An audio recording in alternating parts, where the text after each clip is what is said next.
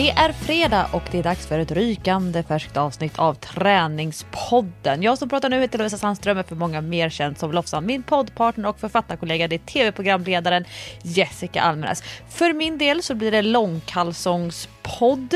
Det är en tidig morgon mitt i stockholmarnas sportlov och jag är redo att efter poddinspelning sticka ut i längdspåret. Jessica, hur är status för dig?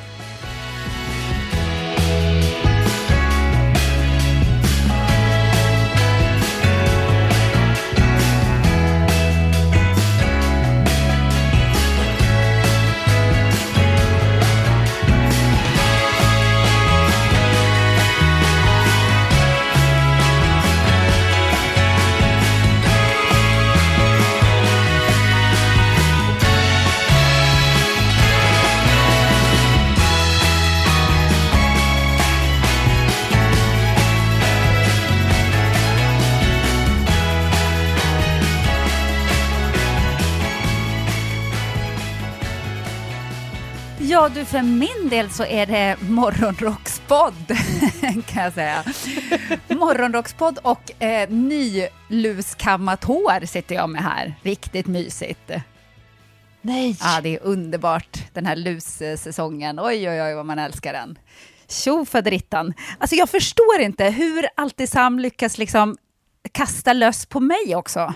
Det är nog för att vi kramas så mycket. Men... Eh, jag, kan, jag ska berätta vad jag är, Lovisa. Det här är faktiskt helt sjukt. Jag vet inte vad du har för erfarenhet av löss, men av någon anledning så vi drar, får hem löss alltså varje vinter, eller höst, eller när det är de är. Men någon gång varje år kommer det hem eh, löss. Så att jag är något av en expert på luskamning. Jag måste tyvärr göra det på mig själv, för att ingen annan i familjen är ens i närheten av lika bra som jag är. Så att jag gör det på mig själv också.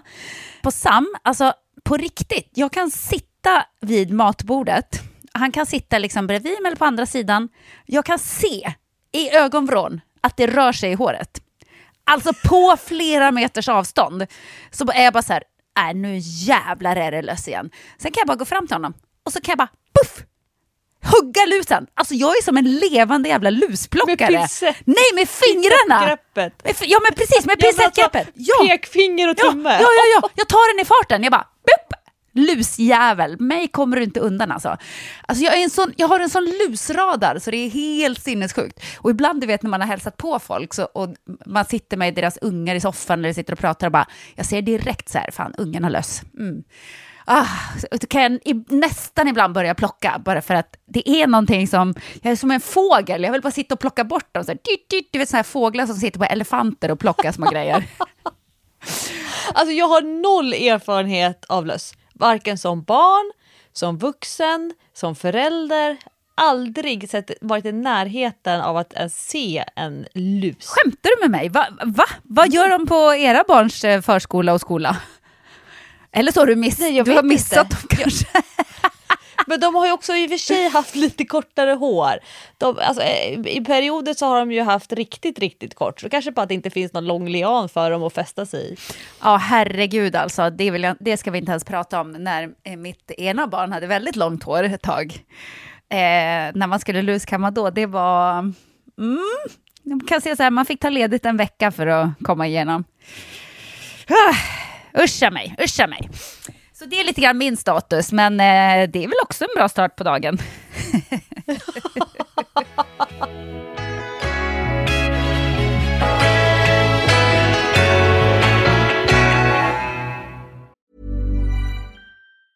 Quality sleep is essential. That's why the Sleep Number Smart Bed is designed for your ever-evolving sleep needs. Need a bed that's firmer or softer on either side? Helps you sleep at a comfortable temperature? Sleep Number smart beds let you individualize your comfort so you sleep better together. JD Power ranks Sleep Number number 1 in customer satisfaction with mattresses purchased in-store. And now, save 50% on the Sleep Number limited edition Smart Bed for a limited time. For JD Power 2023 award information, visit jdpower.com/awards. Only at a Sleep Number store or sleepnumber.com. There's never been a faster or easier way to start your weight loss journey than with PlushCare PlushCare accepts most insurance plans and gives you online access to board-certified physicians who can prescribe FDA-approved weight loss medications like Wigovi and Zepbound for those who qualify.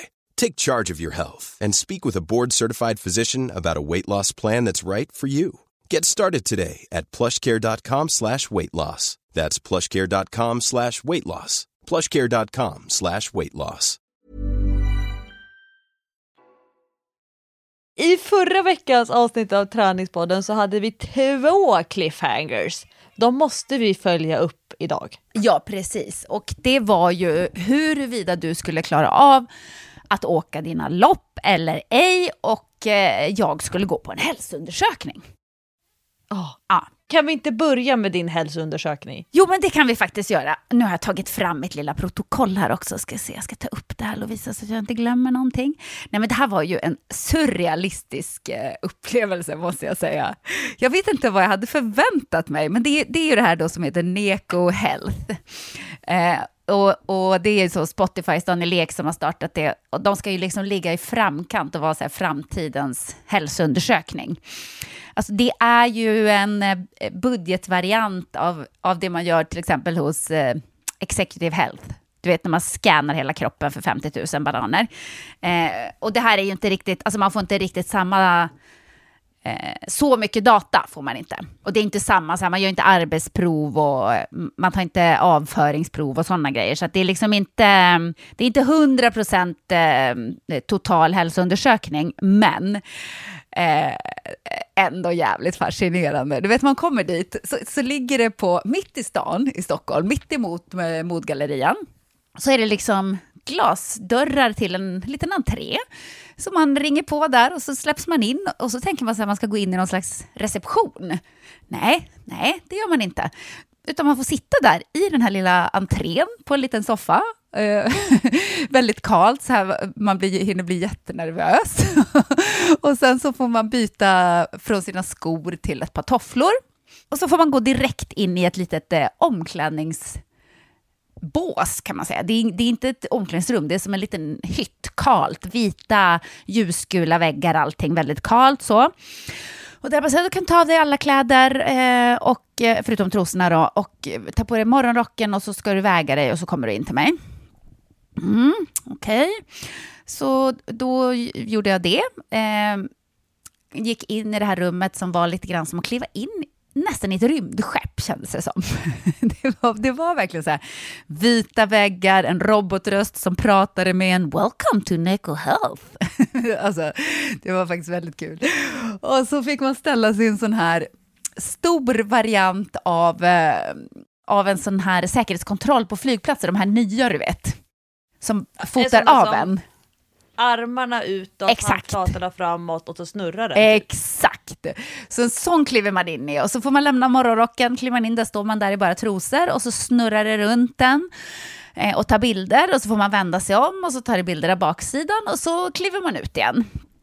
Eh, och sen eh, när man har gjort det så får man lägga sig på en brits och så får man massa elektroder på sig och samtidigt så får man ta blodtrycket både på handleder och eh, fotleder. Och så tar man EKG och så mäter man, alltså det här var en sjukhet som jag inte fattar riktigt vad man gjorde. Man, mät, man liksom fotade av handleden med någon konstig scanner. Och det var jätteobehagligt. Hon bara, du kan titta på det här på skärmen. Och jag tittade på det och bara, åh fy fan, det där vill jag inte se. Men jag har ju handledsfobi. Det har jag nog berättat i träningspodden förut. Nej! Det måste jag ha gjort. Nej! Jag har inget minne av det. Handledsfobi. Ja, alltså det här är faktiskt jävligt äckligt. Nej, men jag har, um, när jag var kanske 12, eh, så bråkade jag som vanligt med min syrra och jag hade väl tagit någon grej av henne tror jag. Det här var på vårt landställe och jag sprang iväg från henne och hon jagade efter mig. Och så skulle jag springa ut eh, ur huset då. Och då hade min morfar, eh, det var en sån här dörr med glasruta, och så hade min morfar satt på ett så här stopp i dörren så att den inte skulle stå och slå, utan den var ganska trög. Så man måste liksom trycka ner handtaget och uh, lite kraft för att trycka upp den. Mm. Eh, och tänkte inte jag på. Så jag, när jag ska springa ut så trycker jag på glasrutan för att öppna dörren. Och då åker ju min hand rätt igenom glasrutan. Eh, och jag skär ju upp hela handleden. Alltså jag var så nära att skära av eh, eh, pulsådern. Ah, uh, nu, du vet, jag sitter nu och gömmer mina handleder när jag pratar om det här. Det här är så jävla obehagligt. Så att det sprutar ju blod. Eh, och eh, jag har liksom fortfarande ett långt R som går där på handleden. Så att om man inte vet om det här så kan man kanske tro att jag har försökt skära av mig. Eh, skära mig i handlederna. Men det har jag inte gjort. Utan det, var, det här var eh, ett eh, olycksfall, verkligen klassiskt syskonbråk som går åt helskotta. Ja, men som spårade lite grann. Och jag tror att efter det här så är jag, tycker jag att det är så jävla obehagligt med handleder. Alltså jag vill inte se dem, jag vill inte se blodkärlen på dem, jag vill liksom inte tänka på att man kan skära sig i handleden. Eh, och det, det, alltså det, det här är en av mina starkaste fobier. Det är så fruktansvärt obehagligt. Jag vill inte att någon tar mig i handleden. Eh, jag är väldigt rädd om mina handleder. De är som så små och tunna och det känns som att de bara uh, kan gå av. Man kan klippa av dem med en sax typ. Uh, ah! uh, Åh, oh, äckligt! Uh. Ah, så jag har i alla fall eh, grov eh, handledsfobi. Ah, och då skulle jag ligga där och titta på när liksom den scannar hela min handled och jag ser alla blodkärl och allting. Ah, alltså jag höll på att spy. Det var fan skitäckligt, usch.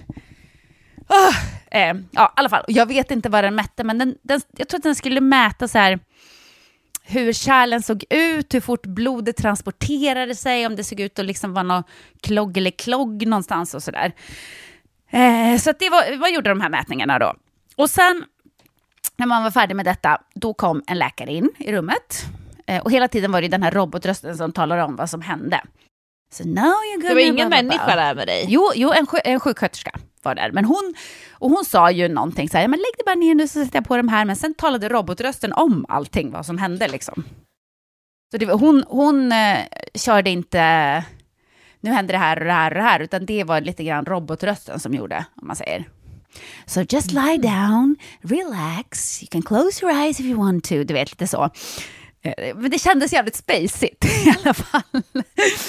och så kommer läkaren in och så säger hon så här, ah, nu har jag tittat här på eh, eh fotona från eh, alla dina födelsemärken.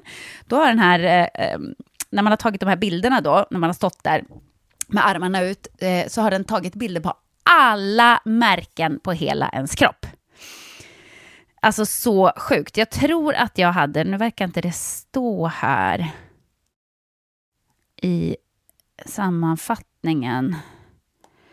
Men jag tror att jag hade typ 700 prickar. Alltså, och det är alla små, allt som, som inte är bara vanlig hudyta, det har den tagit bild på. Så 700 prickar tror jag. Och sen hade den, datorn hade valt ut sju som den tyckte att eh, man skulle titta närmare på. Och då kom läkaren in och så sa han så här, alltså, nu skulle jag vilja titta på de där prickarna då som jag har sett här i datorn. Och så tittade han på dem live och så sa han, men det här är ingen fara med de här, utan eh, det ser bra ut. Men nu sparas alla de här bilderna på alla mina prickar. Så nästa gång som jag går dit, om ett år, som jag har bokat redan, då tar en bild igen och då kan jag ju direkt se om någon prick är annorlunda. Vilket är jättebra om den har ändrat färg, form, storlek eller vad som helst. De har fått nya prickar eller så, så har man ju jättebra koll på dem helt enkelt. Och sen så när man hade gjort det, då fick jag kliva in i ett annat rum också ganska kalt vitt rum med en stor skärm och så en fåtölj då. Så sa läkaren varsågod sitt. Ja, så fick jag sitta där. Nu ska vi gå igenom ditt resultat här. Och så började han liksom trycka fram mitt resultat på skärmen. kommer upp en bild, eh, en 3D-bild av eh, mig då naken. Eh, lite sådär, jag bara, jaha, där är jag ja. Mm. och sen så får man veta alla sina data. Eh, och då eh, så var det väl eh, framförallt, jag hade bra kolesterol, jag hade bra blodfetter, jag hade bra vita blodkroppar, neutrofiler som jag inte vet vad det är, basofiler, esinofiler, det här är sånt som är i blodet alltså, lymfocyter, sänkan var jättebra, ingen inflammation i kroppen, eh, bra glukos, eh, allting var bra förutom eh, blodtrycket. Det var inte bra, det var jätte, jättehögt blodtryck. Ja, och jag har aldrig haft det i hela mitt liv. Eh, men, eh, men jag äter ju medicin nu som gör att man kan få högt blodtryck. Man ska ju hålla koll på blodtrycket när man äter den här ADHD-medicinen som jag gör. Och tydligen så är mitt blodtryck, eh, ja men det har liksom skenat. Det är, det är inte så bra. Eh, så det måste jag ha lite koll på. Kanske måste jag börja med medicin. Tyvärr. Men jag har fortfarande jättelåg eh, eh, vilopuls. Så att jag, det, jag känner så här, för han sa att du kanske var stressad. Jag bara, åh, fast om jag låg där och var stressad, då skulle jag ju kanske inte ha 45 i vilopuls. Jag vet inte, ibland kan man tydligen bli stressad och kan blodtrycket gå upp när man är hos läkaren. Liksom. Men, eh, men ja. Jag har faktiskt en PT-klient som eh, jag tror att jag pratade om det här för några veckor sedan, men höll på med så stor eh, hälsoundersökning, eller snarare då letade efter en sjukdom för att hon hade väldigt märkliga symptom. Och då eh, gick hon då gjorde hon en vanlig blodtrycksmätning och då visade den att hon hade jättehögt blodtryck. Och hon själv har en känsla och en bild av att hon alltid har lågt blodtryck. Så här, får yrsel när hon reser sig upp för snabbt, vissa typer av styrkeövningar, jätteknepiga att göra om huvudet rör sig mycket uppåt och neråt och så vidare. Så hon blev så förvånad över att systemet hade varnat då för hennes höga blodtryck. Och då lånade hon en, en, egen blodtrycksmätare och så mätte hon hemma i lugn och ro en gång i veckan tror jag under tre veckor. Mm. Och då visade det sig att hon inte alls hade högt blodtryck på de mätningarna utan vi, vi själva spekulerade i att ja, men hon kom hastandes till vårdcentralen mitt under dagen, alla projekt var igång så då visade det sig att hon kanske inte hade högt blodtryck. Men, men å andra sidan äter du någon medicin som är blodtryckshöjande, då kanske det förklarar det. Men jag tänker att om du är inne och upplever det här futuristiska systemet och den här datorrösten, roboten som pratar med dig, då kanske det kanske skulle kunna ge ett, ett utslag. Men det är väl bra ja. att följa upp det i så fall? Nej, men det kanske du faktiskt har rätt City. Eh, gud, jag kanske ska testa det ändå. För, att, eh, för jag fick direkt eh, en, en medicin av min ADHD-läkare. Han var så här, men här, den här blodtrycksmedicinen kan du äta. Men jag, jag vill inte äta medicin om jag inte behöver. Alltså då är det ju bättre att eh, kolla det lite noggrannare och se om det verkligen är högt. Men jag kommer ihåg, för när jag testade i somras när jag skulle åka iväg på jorden runt, så var jag ju sjuk och så åkte jag in och test, eh, gjorde, testade blodtrycket och så. Och då var ju hon verkligen så här, eh, ditt blodtryck är jättehögt. Så jag fick panik för att jag har alltid haft så här, ja men du vet det normala, vad är det då, 120 genom 80 eller något sånt. Alltså alltid ligger jag på det. Alltså stadigt, stadigt, stadigt. Varenda gång jag har gått och kollat mitt blodtryck har jag haft nästan exakt samma. Och plötsligt så var det bara så här, sken eller sken, undertrycket över 100 och ja, eh, inte bra. Men, eh, men det ska jag i alla fall kolla upp. Eh, men en annan sak som man kollade, det var ju också greppstyrka. Eh, och det är ganska kul. Då fick man, fick man en maskin och så skulle man trycka så hårt man kunde med både höger och vänster. För greppstyrkan sägs ju kunna avgöra Eh, eh, dels eh, hur länge man kommer att leva. Man ska ha, tydligen ha väldigt bra greppstyrka. Eh, men också hur bra man klarar sjukdom. Om man skulle bli riktigt sjuk. Så, så tydligen så har greppstyrkan någonting med det att göra. Jag vet inte hur det hänger ihop. Har du koll på det? Ja, det där är så fascinerande. Alltså, eh, när man räknar på det, framför allt för kvinnor, så kan man se ett direkt samband mellan greppstyrka och förväntad livslängd. Och greppstyrkan, när man mäter den, eh, till exempel då genom att man ska trycka ihop en sån här tång eh, som mäter hur mycket kraft du kan lägga i nypet och trycka ihop, ihop, ihop, då finns det ett samband mellan hur mycket kraft du kan trycka ihop och hur mycket muskelmassa du har på kroppen. Mm. Så du slipper göra styrketester för armar, för ryggen, men du kommer ändå kunna se hur stark du är man har gjort så himla många sådana te tester. Och då ser man, då, då har man en teori om att muskelmassa är en skyddsfaktor för väldigt många sjukdomar. Ja, just det. Okej, det är så det hänger ihop. Jag förstår. Så det är ja. liksom ett, ett, ett, vad ska man säga, ett snittmått. Då kan man ta greppstyrkan och så kan man se på ett ungefär Ja men det är som Cooper-test. Ah, okay. Alltså de, man har gjort så enormt många personer som har fått springa i laboratorium med mask och springa 12 minuter och så mäta hur långt du kommer. Och så mäter man deras syreupptagning, alla åldrar och kön och olika viktgrupper. Och sen kan du göra testet själv och sen kan du titta hur du ligger till i en tabell utifrån alla de här datan som har samlats in. Från början från Eh, eh, militären och sen har ju det blivit liksom ett mer ett folkligt konditionstest. Men det finns också ett samband inte bara sjukdomar då och förväntad livslängd, att man vet att det är bra att ha mycket muskler ju äldre man blir. Det handlar också om att du blir bättre på att ta emot dig i fall. För att fallrisken för äldre kvinnor är så pass hög att du inte kan ta emot dig när du ramlar. Och, det bör, och kan man inte ta emot sig bra, alltså att man inte har muskler och eller fettväv som dämpar fallet så ökar risken för benbrott. Och benbrott ger en väldigt stor risk för att, gud vad hemskt det låter, men coola vippen för tidigt. Så det är det som är liksom äldre kvinnor och broddar. Äldre kvinnor ska, det här med att klättra upp på en pall för att ta ner sin glasvas högst upp i köksskåpet för att kunna sätta fina tulpaner och så ramlar man och så har man inte tillräckligt mycket muskler för att ta emot sig. Och det i sin tur gör att man hamnar i en vårdsväng och sen så kanske man aldrig blir riktigt bra igen. Um, plus det som man, om man då tänker, okej, okay, vissa människor de har genetiskt lite mer muskelmassa, men de människor som har tränat sig till sin muskelmassa, om de har typ styrketränat, gå på gymping, eh, olika typer av de här kognitiva övningarna, då får de också bättre reaktionsförmåga, reflexerna, för det, alltså att kunna liksom göra snabba rörelser, det här explosiva. Så det gör också då att man kanske till och med kan häva ett fall eller att göra någon snygg judorullning när man ramlar. Hmm. så, det, så det är ju inte ett direkt samband mellan att kunna öppna en burk och inte svälta ihjäl. Ja, men jag fattar. Ehm, eh, men det är ändå eh, en liten fingervisning, kan man säga. Absolut, absolut. Och det, det som jag är nyfiken nu på, kunde du se skillnaden mellan vänster och höger? Eh, ja, men det var, den var minimal faktiskt. Alltså det sjukaste var att när jag gjorde testet först, ska jag se. Eh, det skilde, de mäter i kilo, det skilde ett kilo mellan vänster och höger. Att, fast det sjuka är att vänster var starkare. Ja.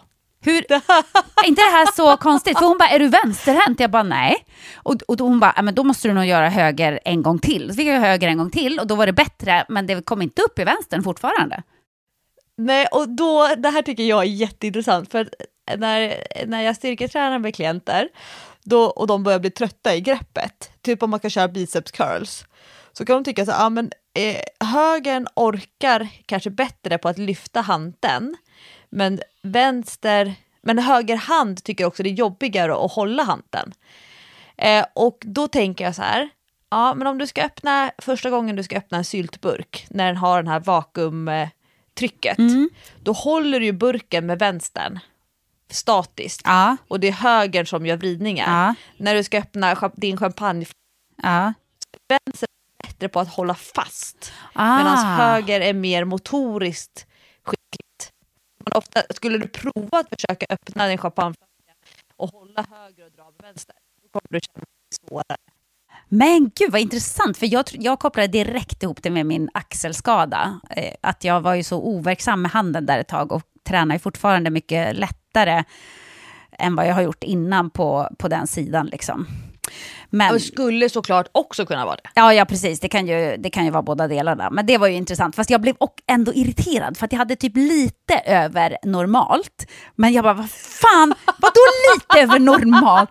Så sa jag det till Patrik nu. Vem vill vara på normalkurvan? Nej men exakt. Jag bara, du, kan vi köpa hem såna här eh, greppstyrke träningsgrejer. Han bara, eh, varför då? Jag bara, fan jag hade bara normalt på greppstyrka. Typ lite över. Han bara, okej okay, men det är väl bra. Nej, det är inte bra. Alltså, jag har ju en självbild att jag ska vara långt över på Att jag ska vara liksom topp. Så, så det var, jag, jag köpte faktiskt hem, jag klickade hem direkt, du vet en sån här liten greppstyrke... En liten fjäderfjong? Exakt, som man kan ställa styrkan i. så nu kommer jag att köra greppstyrka varje dag. oh, nej men det var kul. Men, men, men jag tror att jag pratade om det här i Träningspodden, jag fick ju lära mig så mycket om händer och handleder, Jessica. Eh, greppstyrka, tumrörlighet och så vidare när jag skadade mina händer. Ja. Men då berättade min arbetsterapeut som jag gick till, alltså så, alltså så skicklig äldre kvinna, det var hon som hade i sitt eh, mottagningsrum så hade hon ju jättemycket så här bokhyllor, fast hon hade inte böcker i sina eh, bokhyllor utan hon hade, så här, hon hade bollar och det var lera. Men hon hade också ett helt hyllplan med massa vinflaskor. hon, tyck, hon sa att ah, men alltså, mina äldre kvinnliga patienter de är så omotiverade att träna sitt, sitt grepp. Men sen så när vi börjar träna på att öppna vinflaskor, då får de motivation, då blir de jättetaggade. Men hon lärde, ju mig, lärde mig om att det inte bara handlar om att kunna greppa hårt i att stänga handen, utan hon vill ju också att man ska träna spridningen, the spread. Alltså att öppna upp handen och liksom sträcka ut fingrarna så mycket man kan. Mm. För att många har hela tiden händerna lite, lite stängda. Typ som att man skulle ha ett okokt ägg i handen. Att liksom fingrarna drar sig in mot mitten och det är så man ofta sitter och jobbar, man håller telefonen lite, äh, handen lite halvstängd. Och då ville hon att man ska köra the spread. Och då hade hon en eh, gummisnodd. Och det här har jag liksom börjat ibland, ibland när jag får tag på en, en sån riktigt tjock gummisnodd. Det kan till exempel vara om man hämtar efter, alltså nu låter det eftersänd post. Det gjorde jag förra veckan. Där hämtade jag en bunt med eftersänd post från ett ställe. Mm. Och så var alla kuverten i en, en sån bunt med en sån här postgummisnodd. Och sen så skulle jag vara med på ett möte efteråt som pågick typ en och en halv, två timmar. Och då satt jag och snurrade den här äh, gummisnodden från tummen och sen snurrade jag eh, gummisnodden två varv och sen runt pekfingret, snurra gummisnodden, näst, eller långfingret, till ringfingret, till lillfingret. Så att det blir, och så satt jag liksom och tryckte isär fingrarna, då fick jag liksom motstånd från gummisnodden. Men det, det sa hon att det var en, en väldigt bra övning för att kunna matcha stängstyrkan och öppna styrkan. Gud vad spännande! Det, det kan man ju testa då själv, om man nu som jag inte nöjer sig med att vara normal på greppet. men jag tror... Ja, men det är väl lite grann som med tårna, alltså att kunna stänga tårna inåt, alltså att kunna, som, typ som man ska plocka kulor med foten, men också att kunna sträcka ut och sprida ut tårna så mycket som möjligt. Det är svårare att sträcka upp dem tycker jag. Krumpa ihop dem är lättare, men att när de ska utåt uppåt, det, det är knepigt. Tårna får vi också jobba med lite grann. Eh, nej, men det var, det var, och så, man tog en massa andra mått också. Men eh, en annan sak som var intressant faktiskt, det måste jag säga.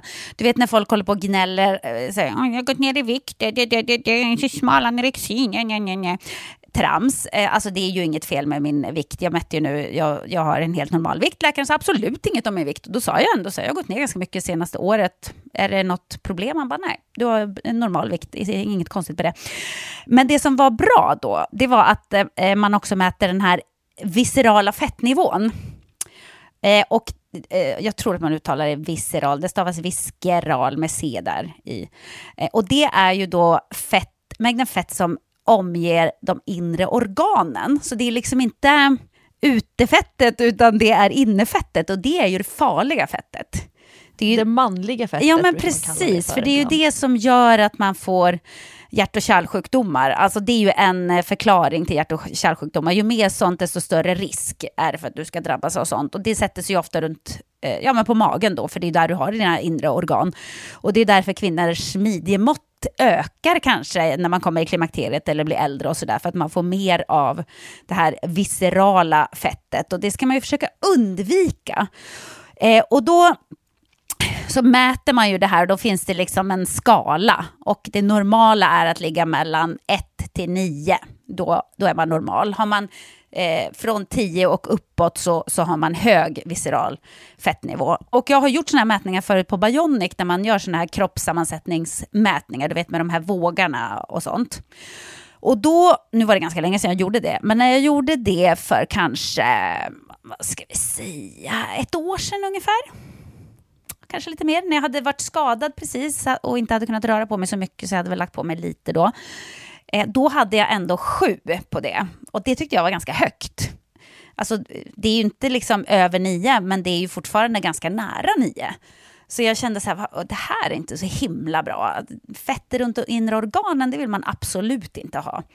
Ja, nu har jag kommit ner till två. Oj! Eller hur? Och det är ju jättebra. Det är ju superbra. Det betyder ju, alltså, det betyder ju att jag har minskat min min risk för hjärt och kärlsjukdomar eh, ganska rejält på grund av det. Så det, det finns ju väldigt mycket bra saker också med kanske eh, att ha en hälsosam vikt för ens egen kropp. Nota bene, hör nu noga, för ens egen kropp. För min kropp mår ju bäst av att eh, ha en lite lägre vikt. Jag tror också för att jag har ju ingen midja liksom. Jag har, är väldigt rak. ja, men, du vet, du, du har ju inte heller så mycket midja. Nej, jag, jag är som, som en badtunna. Ja, men alltså vi har ju liksom våra höftben sitter ihop med våra reben i princip. Och då tror jag att det är större eh, du vet, de, de, midjemåttet är ju också ett mått, så här, vad är ett sunt midjemått? Och då ska det vara så här, eh, midja höftratio eller något sånt och så ska den ligga på något speciellt. Och jag är ju alltid över det för att jag har ingen midja. Alltså vad ska jag göra? Min midja är lika stor som min höft. Eh, så för mig tror jag att det är ganska viktigt att inte gå upp för mycket i vikt för att eh, jag får liksom, det sätter sig runt min mage här där jag redan inte har någon midja. Och det är ju osund vikt liksom. Förstår vad jag menar?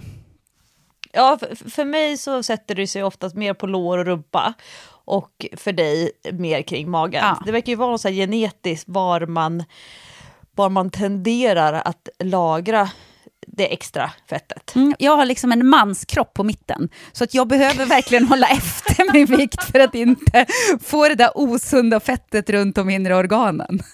Så jag är tjej på ben och eh, från tuttarna och upp, men på mitten är jag man. Tyvärr. Det var förvånad Patrik blir han upptäcker det. Han bara, vänta. Nej men jag har ju, alltså mellan benen är jag kvinna också, men, men det är från liksom, eh, vad heter det, Pu pubisbenet ja. upp till brösten, där är man.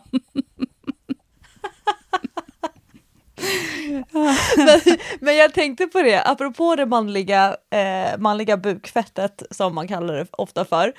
Eh, det, när jag ser den typen av, liksom, eh, av manliga magar Väldigt ofta så kan man ju se att de har ett eh, navelbrock och väldigt ofta så kan jag se att de har en diastas, att de har en magmuskeldelning. Mm. Sen har de väldigt lite underhudsfett, alltså så att, så att allting är hårt. Men liksom magen är ändå ganska så rund. Och jag har tänkt på det, alltså hur, nu, nu tycker jag mig se en, en vändning av vindarna. Men man har, har ju liksom hela tiden under många år pratat om den kvinnliga bålen och eh, liksom att kvinnor måste ta hand om sin hälsa och så vidare och eh, vakta vikten och sådär. Men att man nu i större utsträckning börjar liksom i media prata mer om liksom den manliga bålen. Och just det där med, med diastas och navelbrock, då kan, de kan också få ljumskbrock och så vidare, för att det är ett så stort tryck inifrån. Inte på grund av att de har stora organ, visst då kanske har förstorad ja, förstorat både det ena och andra. Men just att, att de har så mycket fett på insidan, men det syns inte för att de är så hårda i kroppen. Så, och jag tror ibland också tänker jag att de här männen känner sig vältränade för att de inte har så mycket löst att greppa tag i. Så som vi kvinnor står och gräver i kärlekshandtagen eller greppar på insida lår och liksom grämer oss över att det är mjukt. Um, men det mjuka men alltså, fettet är ju inte farligt. Det är ju det där fettet inte, inuti nej. som är det farliga. Ja, och, och det ser ju inte männen. Exakt. Så de tycker liksom att de har en bra torso. Ja. De är stora, manliga, kraftfulla. Men vi som kan titta på kroppar och dra några slutsatser åtminstone, särskilt om vi vet lite grann om livsstilen, då kan vi säga att det kanske inte är så bra. Exakt! Och inte låg bil vilopuls. Nej men precis, så det där är ju, eh, där, där kan man ju gärna ha en förändring, tycker jag. Som sagt, om det är lite gosig, dallrig rumpa, det skadar inte ett dugg alltså. Men däremot att ha eh, inre organen täckta av fett, som inte syns, det är jätte, jätte, jättedåligt för hälsan. Men ja, Men det var det. Vad, vad, fick du mer, vad fick du mer veta och vad, vad liksom, fick du uppfyllt det syfte du hade med, förutom att du körde Träningspodden testar, Ja. eh, ditt personliga, liksom, vad, vad ska du göra med resultatet då? Ja, Förutom det höga blodtrycket. Nej, men det som var kul är, för att man förstår ju liksom hur de här grejerna fungerar. De vill ju att man ska ha som en slags prenumeration, kan man säga. För att innan jag lämnade doktorn så sa han till mig så här, ja, om du vill så kan du redan nu boka återbesök om ett år, för att man ska gå det en gång om året. Eh, och eh, då får du boka en tid nu, den kan du ändra sen och betala nu. Så man måste betala med en gång då. Mhm. Eh, och eh, då är jag så här, "Ja, okej, men om jag vill vänta då, för jag vet inte vad jag gör om ett år och vart jag är och sådär. Eh, och då sa han, ja men det kan du göra absolut, men då, då hamnar du i kön igen. Så då kommer du få stå och, och vänta på, eh, från din köplats liksom. Och då är det inte säkert att du får en tid inom ett år, utan då kanske det blir mycket längre fram. Så jag bara, ah, men då bokar jag då. Så jag bokar det nu igen. För det, det som jag tycker ändå är fascinerande, för att jag saknar ju det här lite grann i vården, att man har en uppfyllning, eller uppföljning och ett helhetsgrepp om hälsan. Och nu är det ju många delar av hälsan som man inte kollade på den här undersökningen, men det de ändå kollade kan ju vara bra att hålla koll på. Som jag tänker just med så här, eh, hudförändringarna, där har de ju superkoll, för de har tagit bild på varenda prick på hela min kropp. Eh, och också eh, alla de här blodvärdena, det kommer man ju att kunna mäta. Eh, och se om någonting förändras, eh, om plötsligt ett värde skenar iväg eller eh, ett värde förbättras. Jaha, vad har jag gjort nu då för att det här har blivit bättre och sådär. Och det tycker jag känns ganska bra. Eh, och speciellt i min ålder, alltså jag fyller ju snart 50, så, så vill man Eh, ha regelbundna hälsoundersökningar. Jag vill hålla koll på de där grejerna. Jag ligger hellre i framkant än att jag går till eh, sjukvården när jag redan är sjuk eller mår dåligt eller eh, att det redan har liksom skenat iväg. Och nu kände jag så här, jag blir väldigt lättad när jag har gått och gjort en hälsoundersökning för att jag känner mig ofta sjuk, men jag är ju aldrig sjuk. Utan det är ju alltid, alla mina värden är alltid bra, förutom nu då blodtrycket tyvärr. Och det är så skönt, för då är så här, ja ja, men då, då får du bara slå bort den här känslan av att du känner dig sjuk, för att du är ju inte sjuk. Jag har ingen inflammation i kroppen, jag har ingen infektion i kroppen. Uppenbarligen så mår min kropp ganska bra. Eh, och det tycker jag är skönt. Så att det, det var väl mest eh, det. Eh, men jag, jag är ju fascinerad också av tekniken och vad den kan göra framöver. För jag tror det här är ju bara början på vad man kan eh, kolla av i kroppen. Jag tror att eh, i framtiden så kan du bara ställa dig i en sån där scanner och det kommer inte att kosta 50 000 om tio år. Utan det kommer alla att kunna göra och så bara läser den av precis allting i kroppen. Bara så här, varning, varning på de här grejerna. Okej, det här måste åtgärdas. Du, du, du. Dit tror jag vi är på väg. Och, och det här är väl starten och jag tänker att jag ska hänga med. Men, men tre, tre frågor nu då. Mm. Eh, nummer ett, vad kostade det här?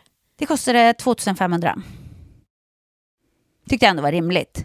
Jag trodde att det skulle vara dyrare med tanke på hur det säljs in. Så hade, hade du sagt 10 000 så hade jag tänkt att det hade väl ändå funnits en sån marknad i Stockholm. Ja, nej men absolut. Men det, det är ju det som är det coola, tycker jag. Att det här är ju... eh, Alltså, det känns väldigt avancerat. Eh, och det är så pass, inom citationstecken, billigt. Alltså 2500 för en årlig hälsoundersökning är inte speciellt dyrt. Det är det faktiskt inte. Om man tittar en snabb googling på nätet och ser vad det kostar, då kan man ju välja olika varianter, men du, du får det ju kn- knappt billigare, skulle jag säga. Ja, nummer två, eh, ville de sälja på dig några kosttillskott? Nej, ingenting. Vad skönt, för det är alltid tycker jag är jobbigt när, när jag har gjort några sådana här lite märkliga eh, hälsoundersökningar eller behandlingar.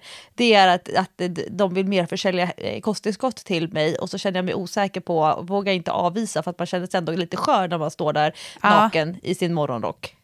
Ja, exakt. Eh, nej, men då hade jag nog tänkt att det var lite oseriöst, faktiskt. Om det hade varit så. Bara så här, här har vi vår lilla butik. Du kanske behöver det här och det här och det här. Jag skulle rekommendera att du köper det här och det här och det här. Det hade jag tyckt var så här, mm, mja, det här känns inget bra.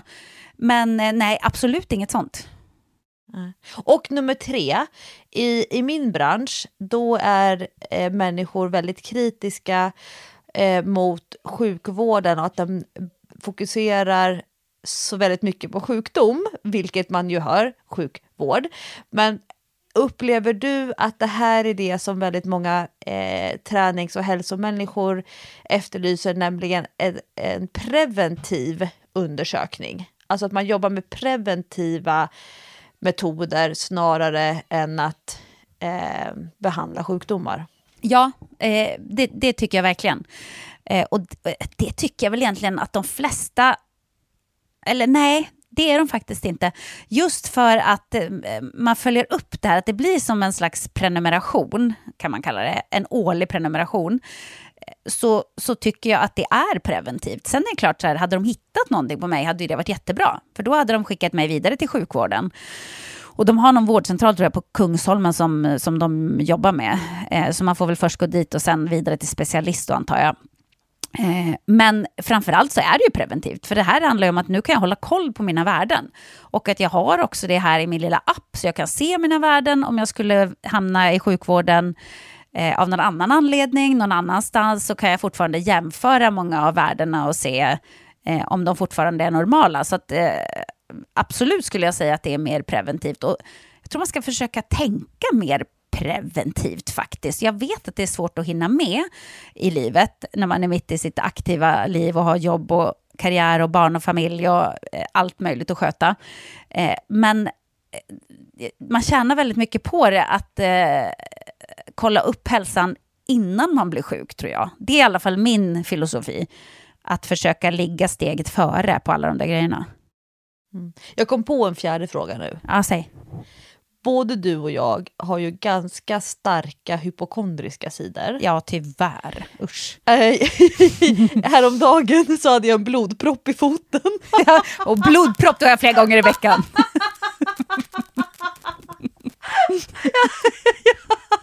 Men det är skitjobbigt att ha så mycket blodproppar. Ja, det är jättejobbigt.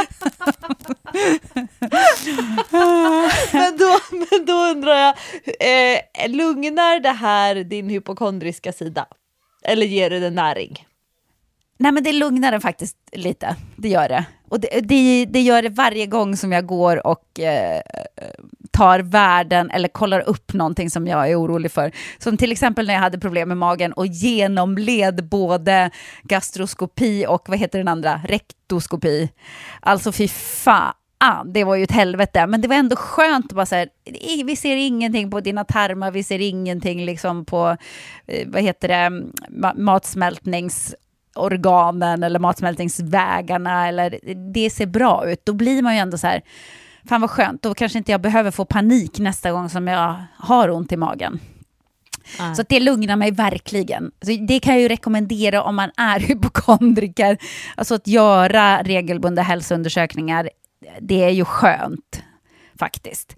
Men det kan ju också vara så här, för att ibland har man ju, så var, så var, som var jag förut, då hade jag ju ångest för att ens gå och kolla upp det, för att jag trodde att jag skulle få beskedet att jag hade cancer precis överallt och, och blodproppar och förmodligen så har du ett kärl som kommer att brista vilken dag som helst, vi kan inte göra någonting åt det.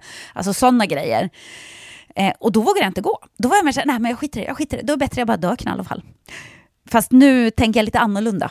Jag tror att det är för att man också blir äldre, att man vill ändå ha koll. Mm. Ja. Jag, jag hade ingen blodpropp i foten, jag tror bara att jag hade ett litet blåmärke. Ja, nej, men jag har ju heller aldrig blodpropp någonstans som jag tror att jag har. Men du vet, så fort jag får svullna ben, då får jag panik. Och så, det, det, min, min stackars mormor, hon fick så här... Vad händer när, man, när kroppen blir för svullen? Man får vätska som uh, gör att organen inte fungerar. Typ någon form av ödem, eller? Ja, exakt. Hon, hon fick det. Eh, och hamnade på sjukhus. Och hon eh, överlevde ju inte det, men hon var 96, hon var ju gammal liksom.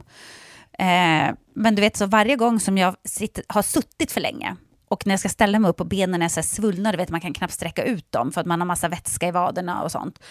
Nej, men jag får panik. Eh, en gång så, så spårade jag helt. Jag var med min syrra och hennes man och eh, med Patrik och bara var helt övertygad om att nu skulle jag dö. Nej, men nu kommer jag dö. Jag kommer dö nu. Alltså, jag satt och grät i flera timmar. Så min hypokondri är liksom på en nivå som, eh, som de flesta kanske inte ligger på.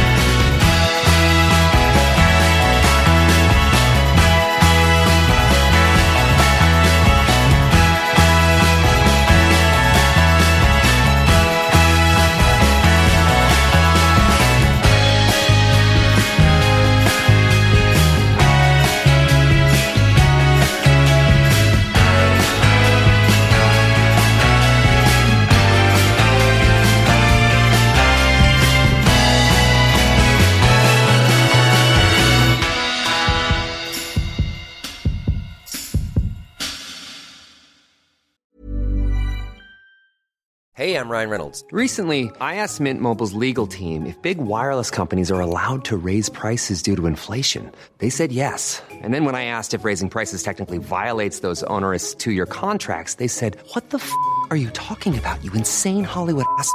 F- So to recap, we're cutting the price of Mint Unlimited from $30 a month to just $15 a month. Give it a try at mintmobile.com slash switch. $45 upfront for three months plus taxes and fees. Promo for new customers for limited time. Unlimited more than 40 gigabytes per month. Slows. Full terms at mintmobile.com.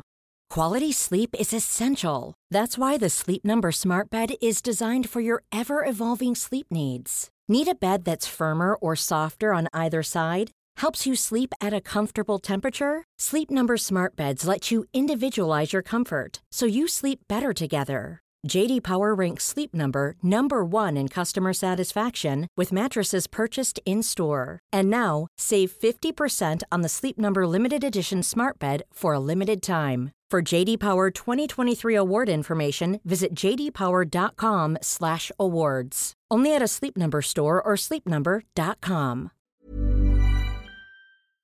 Vi är även denna vecka sponsrade av Rusta och det passar perfekt för det är ju full vår ute nu. Man kan vara ute utan att ha dunjackor och tio lager kläder, det gillar man. Äntligen, äntligen! Varje vår tycker i alla fall jag att det känns som att det är ett helt nytt liv som börjar. Jag kan sitta ute, jag tycker om att känna solen värmer ansiktet. Och för mig är det liksom, det, det är ett njut. Älskar att vara ute. Och Rusta, det är vårens bästa vän för de har allt för det här nya livet, utomhuslivet. Ja, precis. Vi har ju tidigare berättat att Rusta har ett brett sortiment av i princip allt som du behöver till din uteplats. Och jag har eh, snackat mig varm om solcellsbelysning. Det tycker jag är kanon. Du var inne på ljusslingor och krukor, Lovisa. Men oavsett vad man behöver så får man mycket för pengarna hos Rusta när man ska förvandla och förnya sin uteplats. Hur är det hos dig Jessica? Har du några favoriter när du ska piffa upp er utomhusmiljö? Ja, men det har jag faktiskt. Jag gillar att det känns lite loungeigt. Så jag brukar ju satsa på att köpa någon ny utomhusmatta. För att de är väldigt prisvärda hos Rusta. Så det tycker jag är en stor favorit. Jag ska säga vad jag är sugen på. Berätta. Jag tycker ju att det är bra att ha kuddar som man inte behöver ta in. Det står absolut på min lista för den här våren. Ja. Ja. Det ska vara lätt att ta sig ut. Kuddarna ska bara ligga där, redo att ta emot den. Ja, man älskar sånt som man inte behöver plocka ut och in. Och då säger ju nog jag att grejer till utegymmet, alltså vi pratar hantlar, kettlebells, foam roller, sådana saker är också för mig vår, att vara ute, det är låg tröskel till att träna och så kan man liksom ta in och ta ut. Och Rusta har riktigt bra hemmaträningsgrejer. Och jag tänker så här, ja, men man sitter och hänger där i sina kuddar och så kan man träna. Och så kan man hänga och träna. För alla våra lyssnare så är ju träning en viktig del av utomhusmiljön, det vet jag. Vi uppmuntrar och uppmanar våra lyssnare att njuta av utomhuslivet och kolla gärna Inrusta när ni vill uppgradera er utemiljö. Kolla in rusta.com, men framförallt besök ett Rusta varuhus och få inspiration till ditt nya uteliv. Vi säger tack till Rusta! Stort Ja, vad spännande! Tack för att du har varit och testat dig. Mm, Men nu har jag testat det, så då kan ni ställa er i kö om ni vill. Det var ändå väldigt spännande. Men nu, eh, Lovisa, är jag så nyfiken på hur, hur gick det med dina lopp? Lyckades du liksom få kroppen i ordning för att eh, åka två skidlopp? Nej, Nej!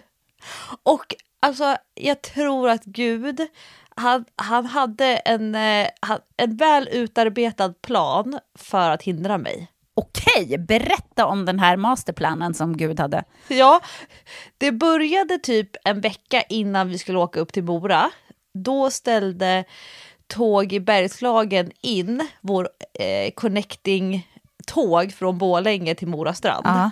Och så skulle det vara buss, två bussar skulle vi göra. Så vi skulle byta tre gånger mellan Stockholm och Mora strand. Och redan där så var det så här, jag bara, åh gud vad krångligt. Vi kommer komma fram mycket senare än beräknat. Åh, så här ja ja, det löser sig. Jag ringde till och med till SJ och, och så här, för jag hittade alternativa resvägar. De bara, ja men vi kan inte lägga ut och sälja de biljetterna för det är för kort eh, anslutningstid på stationen och det blir så jobbigt ifall folk missar tåget för oss och så här. Men så sa han ändå så här, ja fast om jag var du och ni kommer i tid, då skulle jag chansa att kliva på det här tåget. Alltså jag, skulle, jag skulle visa upp min biljett och förklara. Så här. Jag bara okej, okay. jag hade så förberett, ja, men jag, jag spelade lite dum. Mm. Om man spelar lite dum och är trevlig och blond och ler, då kommer man undan med väldigt mycket när man heter Lovisa Sandström. men, och sen så eh, på onsdagen, vi skulle åka på torsdag eh, mitt på dagen, på onsdagen dags att börja packa och jag typ kunde inte så här huka mig ner för att fylla väskan med grejer och bara åh, hur ska det här gå? Men så förberedde jag ändå så jag packade med mig dubbla om att jag skulle kunna liksom ha dubbla underställ. Eh, jacka och byxa tänkte jag att ja, men det kan jag tvätta. Jag, där, jag vet att du tycker att det här är så ofräscht, men jag, jag kör ju det här fingret i näs, på ena näsborren och blåser när jag åker längdskidor för att snuta mig. Åh nej om. Lovisa! Men jag är, så, jag är så dålig på det så jag prickar alltid mitt på låret. Nej fy fan! jag kan aldrig åka samma pass i längdbyxorna även om jag har haft underställ under så att de ändå är fräscha på insidan. Nej, då har, oh, nej, då har du så snorfläckar Men, på hela dina byxor. Yes, långa strängar. Åh, Lovisa! och sen som det är minusgrader då fryser de och blir lite som ett hårt Åh herregud alltså. men, men då hade jag ändå så packat med mig då så att jag hade två, två ombyten för det här projektet.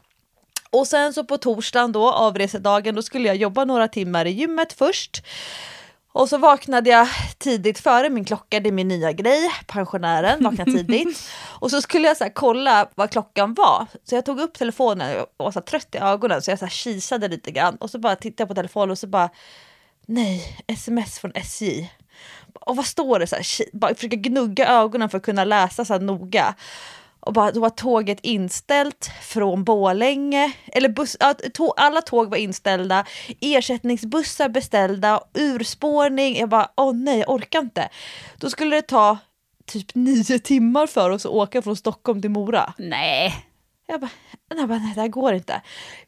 Alltså, fick tag på en riktig chattperson, Adnan hette han på SJ. Mm. Och då var klockan typ kvart över sex.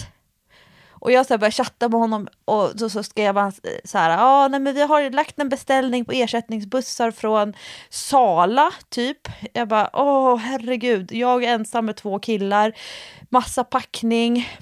Och så, eh, och så sa han så här, ja vi har inte fått eh, bekräftelse på de här ersättningsbussarna än, det är därför ni inte har fått någon alternativ resplan. Jag bara, det här känns väldigt otryggt för mig, skrev jag i chatten. Han bara, men jag kan köpa tillbaka eh, eh biljetterna eh, av dig för fullt, eh, fulla priset, eller ja, inköpspriset. Och samtidigt då, då var jag så glad över att man kunde ha, liksom SJ-appen stängdes inte med chattfönstret när jag gick in och googlade andra grejer. Så då hittade jag en direktbuss från Cityterminalen med MAS-expressen.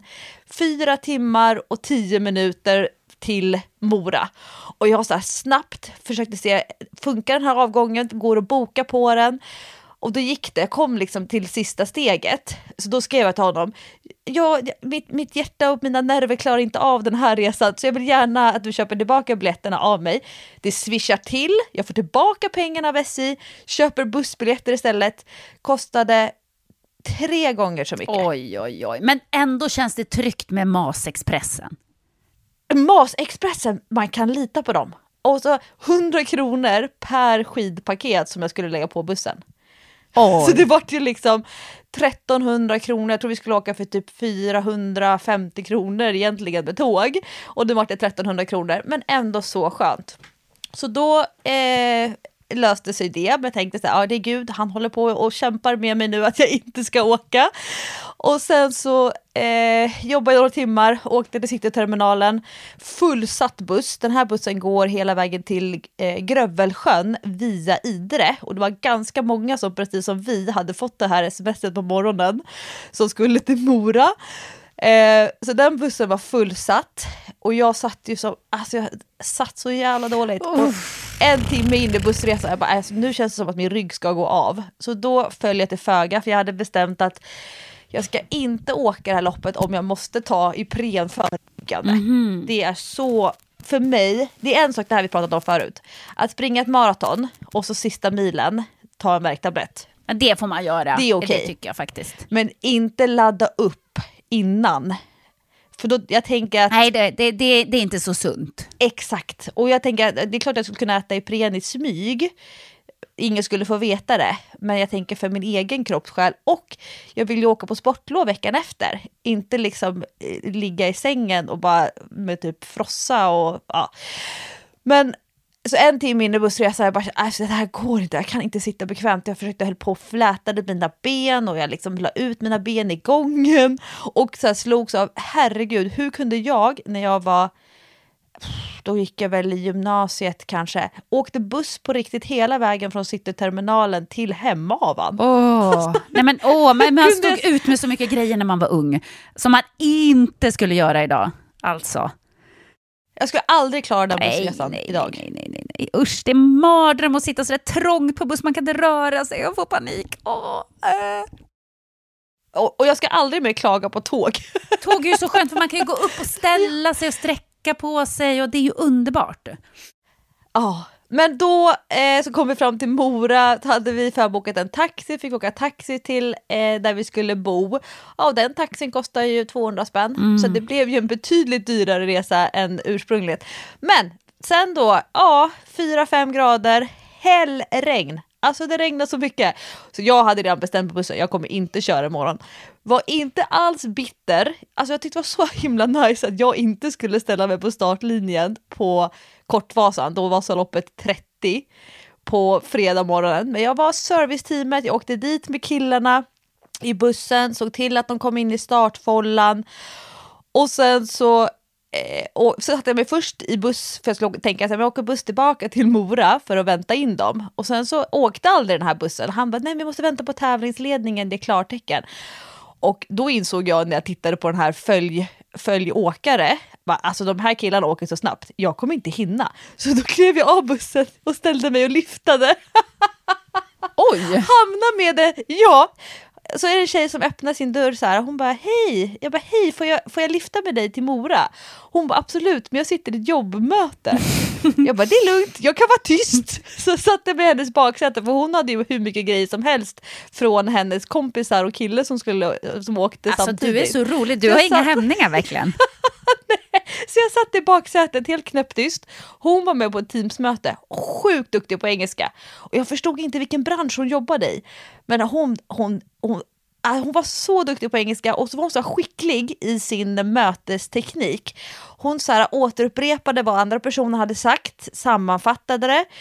Eh, ställde följdfrågor, upprepade igen, lämnade över stafettpinnen till personen.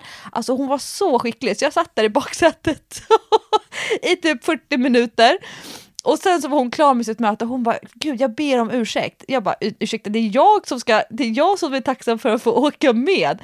Och då precis närmade vi oss Mora, värsta köerna. Och då hann vi liksom, då stack jag fram handen från baksätet. Hej Lovisa heter jag. Så, det kommer jag inte ihåg vad hon hette för jag var så noga med att säga mitt eget namn. Men så hann vi liksom prata om eh, hennes liv och hon tränade med eh, Bruce-appen, så hon tränade lite här och där. Och, eh, hennes kille skulle åka och hennes tjejkompis och tjejkompisens kille. Och då frågade jag henne, eh, vad, vad, vad planerar du att parkera någonstans? Hon bara, ah, nej men det ser ut som att det finns en parkering här borta. Jag bara, eh, jag hoppar av här och så går jag sista biten. Så sjukt mycket bilar. Mötte killarna i mål, då har den ena åkt tre mil längdskidor på en timme och 51 minuter. Oj. Alltså, och Sixten, eh, han åkte på två timmar och en minut. Så det var tur att jag hoppade av i förväg, för jag kunde precis se när de eh, kom in över Aucklandbron där. Ehm, men jag, då var jag inte alls bitter. Då Alltså, kände då- du, gud det var vad skönt att jag slapp. Typ. sorbetspår. de hade, de, alla var så blöta, de var som blöta hundar när de närmade sig Mora. Eh, men så kände jag på eftermiddagen, då hade jag ändå hållit igång hela dagen. Så kände jag så här, ah, men om jag gör mina gympingövningar, jag gör mina stretchövningar, det här kommer gå. Så jag, hämt, jag hade redan hämtat ut mina grejer nästa morgon, kom inte upp ur sängen. Alltså jag fick välta Oj. mig över på sidan. Nej. Morgonen, alltså det är så stelt. Men så kom jag igång, jag åt gröt, gick bort till bussen tillsammans med min kompis Ida som spontan hängde på på Tjejvasan då. Och sen så körde jag hela loppet, lugnt och tryggt, långa stavar så jag kunde stå ganska upprätt. Och sen åkte jag betydligt snabbare än förra året. Och efteråt hade jag inte ont någonstans. Alltså, det var så jävla, det var så konstigt. Så, alltså, så jag har åkt Tjejvasan och jag åkte betydligt snabbare än vad jag trodde att jag gjorde. Jag tittade inte på klockan en enda gång. Och jätteglad. Och jag, och jag tänkte på en sak. Jag vet att du inte... Du har, haft, du har lite upp och ner, men det här med könsseparatistiska lopp. Mm. Alltså jag är ju för. Du är för? Ja. Nu har jag sprungit Vårhuset och sen har jag kört Tjejmilen och för första gången i mitt liv då kört Tjejvasan. Då har jag ändå suttit i de här bussarna som går upp till starten i Oxberg. Ja, Oxberg. Eh, både på Kortvasan två gånger och nu en tredje gång på Tjejvasan. Och jag kan säga, det är en helt annan stämning i bussen. Inte bara att busschauffören var värsta mingelmaker, han var så, han bara körde med micken och så här, som att han var på en alpresa. Han, alltså, han var så himla trevlig. Han var mood manager. Alla pratar, han var mood manager. Alla pratar med varandra, det är så positiv, lite så pirrig, fnissig stämning, väldigt minglig i Kortvasan-bussarna. Det är enstaka som sitter och pratar med varandra men det är väldigt så här, tyst och lågmält och busschauffören han typ uppmanade till att man ska ta på sig säkerhetsbältet. Det var liksom Ja. den, mingel, den moon managern och den är ju inte jättepeppig. Och sen innan starten i det här liksom stora startområdet. Alla är så positiva, jättemycket barn som rör sig runt, män som servar sina kvinnor. Och så här, det som jag tycker är så himla fint, och jag gjorde det själv också, men då kan så här någon, en kvinna stå och titta på någon annan kvinnas skidor och så säger de så här, åh gud, vad många klistermärken du har på dina skidor. Vad duktig du har varit som har åkt så många lopp. Och en tjej som fick en sån kommentar, hon sa så här, Eh, åh, tack, alltså jag kämpar på. Det, det här är, jag försöker köra Tjejvasan varje år och det håller igång min längdåkning eh, på vintern inför. Och, alltså, eh, jag är väldigt stolt över varje klistermärke. En annan tjej, så här, hon bara "Äh, äh, jag, alltså, absolut, det, jag har lånat de här eh, skidorna, jag har, jag har inte åkt förut så det är första gången. Och så, så sa, sa jag, "Men du ser så proffsig ut. Och det var så här att alla så här är så positiva och berömmer varandra och så här jämfört med typ andra lopp då, Kortvasan, eller ännu värre Öppet spår som jag åkt. Alla är så här knäpptysta, män står och tittar rakt fram, superseriösa, hörlurar på. Ingen säger någonting till någon annan förutom typ akta skidorna Aha. för att någon har råkat lägga skidorna lite grann i vägen. Och sen under loppet, så positiv stämning, någon så ber om ursäkt om man byter spår lite för dåligt. Eh, man kommer ikapp en klunga, då lägger man sig längst bak i klungan och säger eh, nu kommer jag köra om, så här, typ, här kommer lilla jag. Och sen så stakar man om och alla bara åh vad duktig du är, kämpa på, du ser stark ut. Till skillnad från att så här, komma ikapp en klunga bakifrån, akta på er, jag ska köra om. alltså det är, så att jag är för könsseparatistiska lopp på grund av stämningen, på grund av att i alla andra neutrala lopp så är det alltid fler män än kvinnor anmälda. Och det blir en annan stämning, i min personliga upplevelse. Äh, jag gillar, jag gillar när det bara är tjejer med. Alltså, eh, nu kände jag att jag ändrade mig också. Jag, jag brukar väl tycka att, man, att, det, att jag inte gillar det. Eller vad brukar jag trycka? Jag vet inte fan. Men eh, Ja, du- just idag så... för just, länge just sedan, idag, då var det tvärtom. Ja, men just idag så tycker jag i alla fall att det är superhärligt. Vad skönt. Alltså, jag kände också att det var mycket mysigare att vara bara med tjejer. Alltså, jag har tänkt på det mycket nu. Eh, Det här blir ju helt eh, sidospår. Men du vet med allt som händer i världen. Alltså, så ofta som jag tänker tanken så här, tänk om det var kvinnor som styrde överallt. Alltså vad annorlunda världen skulle se ut. Vi har ju inte det där i oss att vi ska kriga, vi ska fightas, alltså inte på samma sätt. Utan jag tror att, att vi blir så här konkurrens och slåss om position och hugger varandra i ryggen och bla bla bla. Det är ju bara för att det är så få platser för kvinnor överallt. Det kanske finns en plats för en kvinna. Det kanske är så här, vi måste ha någon kvinna i styrelsen men vi behöver inte ha mer än en. Och då är det klart som fan att man slåss om den platsen med andra kvinnor då. Och det tror jag bara är liksom uppfunnet av patriarkatet att vi är såna. Jag tror inte att vi har krig i oss egentligen. Jag tror inte att vi har det där eh, maktkampen. Och sen finns det undantag givetvis, men, men kvinnan generellt. Så tänk om kvinnor styrde världen. Och tänk vad rena alla offentliga toaletter skulle vara. Fasiken alltså. men för, för du, tänk på din basket. Ja. Ni spelar ju ändå en könsseparatistisk serie. Ja, alltså det enda som man kanske kan tycka är lite jobbigt med kvinnor då, det är att vi vill ju inte gärna trampa varandra på tårna, man vill gärna eh, vara kompis med alla, det är liksom ofta, när det bara är tjejer med så ska det vara ganska så här, platt organisation. Eh, det blir kanske lite grupperingar. Det är inte lika rakt som det kan vara när man jobbar med män. Jag har ju jobbat på en arbetsplats med bara män. Och det hade också sina fördelar, för att man förstod vart man hade dem. Alltså de kommunicerar rakt. Det är bara så här, det här är inte tillräckligt bra, eller nu, nu gör vi så här, eller det här funkar inte. Eller, alltså det är rak kommunikation och man vet vem som är chef. När man bara är tjejer så kan det bli kanske lite mer eh, ja, men man måste... Eh, folk säger kanske inte rakt ut vad de tycker om allting hela tiden, utan det, det, man vill inte stöta sig med någon och alla ska bestämma lika mycket och det ska vara demokrati och bla bla bla. Och det är lite svårt ibland, kan jag tycka. Så det kan vara lite klurigt med bara tjejer. Eh, men eh, jag tror fördelarna ändå överväger. Jag tycker att när du beskrev det nu så, så lät det ju helt underbart. Också det här med att man är peppig mot varandra och uppmuntrar och det gillar man ju jättemycket. Att det är bjussigare. Eller hur? Mycket bjussigare. Mycket bjussigare och mycket socialare som du säger. Så tråkigt att liksom kliva in i en buss, och jag har gjort det också, du vet när man ska springa maraton ibland, och så måste man åka någon buss till startplatsen, ofta svintidigt på morgonen. Man kommer där klockan fyra och är lite trött själv och jättenervös och bara går in i bussen, känner ingen och stort leende och bara ingen ler tillbaka. Alla bara sitter och stirrar rakt fram med hård blick och då pratar jag oftast män. Ja. och man bara okej, okay, ja, men jag sätter mig bara här på en liten kant och ska inte göra något väsen av mig här inte. det, så du har faktiskt rätt i att det är lite annan stämning. Men jag lärde mig en sak om mig själv under loppet faktiskt. Vad då?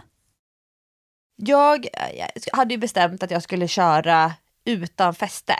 Eh, alltså, och kör man utan fäste då kan man antingen ha sina eh, vanliga längdskidor, sådana som man vallar, mm. fast man lägger ingen fästvalla, utan man, lägger, man har glid under hela skidan. Eller så kan man då ha eh, anammat den här nya trenden att man har stakskidor. Och då är det skidor som man köper enbart för att stå och staka med dem. Mm. Eller så gör man lite mer budgetalternativ som jag. Och det är att man använder sina skateskidor som är lite kortare. Inte alls samma sån här fjong där framme. Du vet den här äh, ostbacken som blir längst fram på skidorna. En skateskida är mycket, mycket plattare.